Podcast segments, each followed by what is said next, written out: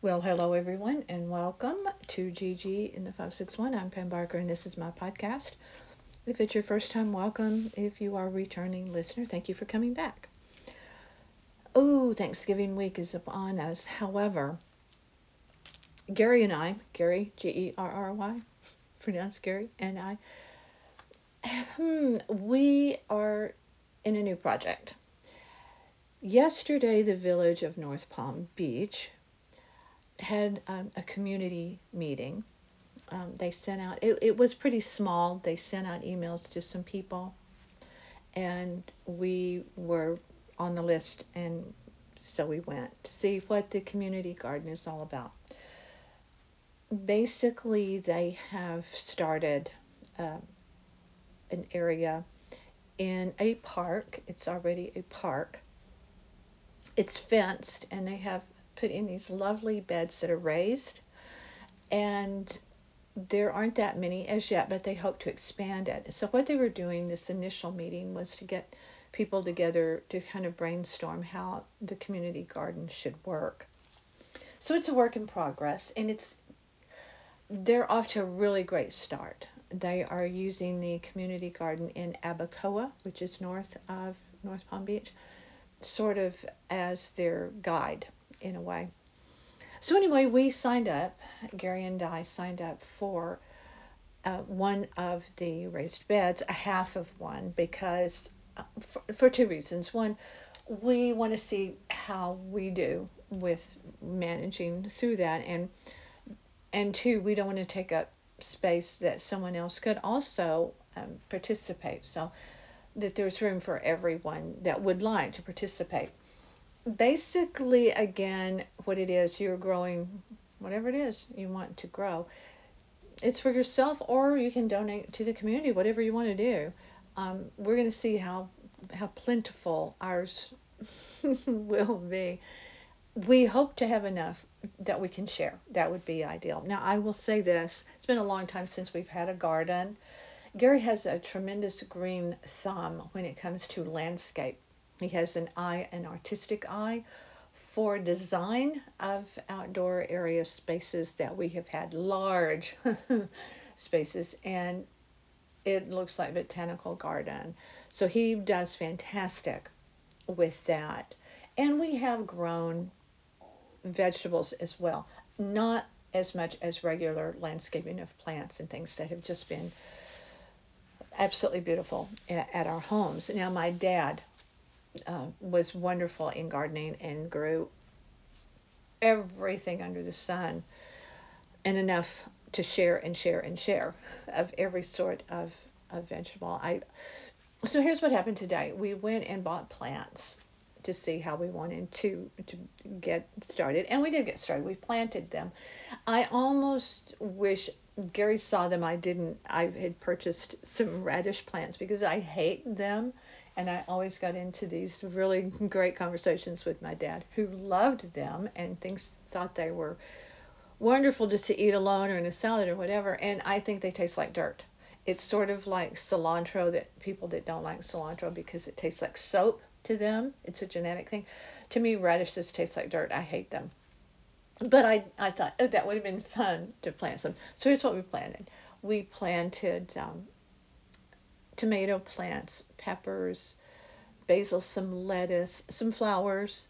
I used mainly plants that were already rooted, but then I threw some seeds out there for some lazy Susans. We planted several things. We, we left a spot to come back in and plant a little bit more, maybe some scallions or some more peppers. We planted some peppers. We'll see how it all comes together. We ran into two things right off the bat we found plants, but what we could not find were trowels. We don't have those anymore, and so we needed to buy them. And we couldn't find them, and we went to several places. We also had trouble finding gardening gloves, which we, because uh, it's all about Christmas, and they have pushed everything gardening way in the back are totally gone. But we did, we found gardening gloves. We never did find any sort of shovel, even a big shovel. So guess what we did? We went to the kitchen de- department and we bought this really big sturdy spoon. Now the funny thing about that until we could order a, a trowel was our thinking online. When we got to the the community garden to plant, we didn't even need it because the soil they've used is so organic and beautiful. It, they used the top quality soil. It's absolutely magnificent. And if you've ever had a yard or done any kind of gardening, there is a difference, and you'll know that when you when you get close to it. It's absolutely beautiful soil. So we didn't even need it. We could just use our gloves to make the hole. So everything is planted um, in our portion. We took a, a, tape measure to make sure we didn't overstep our boundary. Um, and if no one takes that space, we we will probably take it, and we'll come back in and plant things like um, that that are, are flowering instead of uh, vegetables, things that flower. Um, so we'll see. We'll see how that goes. Um, we did bring our own water. They do have an irrigation system set up um, for for these. What I did learn too is even though uh, it was a little bit chilly for South Florida, when I say chilly, it's still in the 70s but there was a little bit of a wind. So I put a, a little lightweight sweater on, and when you're over there planting, it's like, I'd never do that again. never, never, never. Because you never really experience tremendously warm weather. Here in what we live in is a cl- tropical climate. Florida is divided into subtropical, which is north of us, and tropical, which we are in. So that gets confusing for people. But I love the community garden. It's going to be beautiful. I hope that it will be very, very successful. A um, couple of other things that I want to talk about to promote other things. Please be sure and come back to the to the podcast next week. I have a guest that will be appearing. I'm not sure if it'll be Monday, but it will be very soon. Her name is Stephanie Owitz, and I really want you to hear her. She talks so much about how she transitioned um, her community center during COVID, and you're really going to want to hear her speak. I think you will greatly enjoy Stephanie. So come back for that.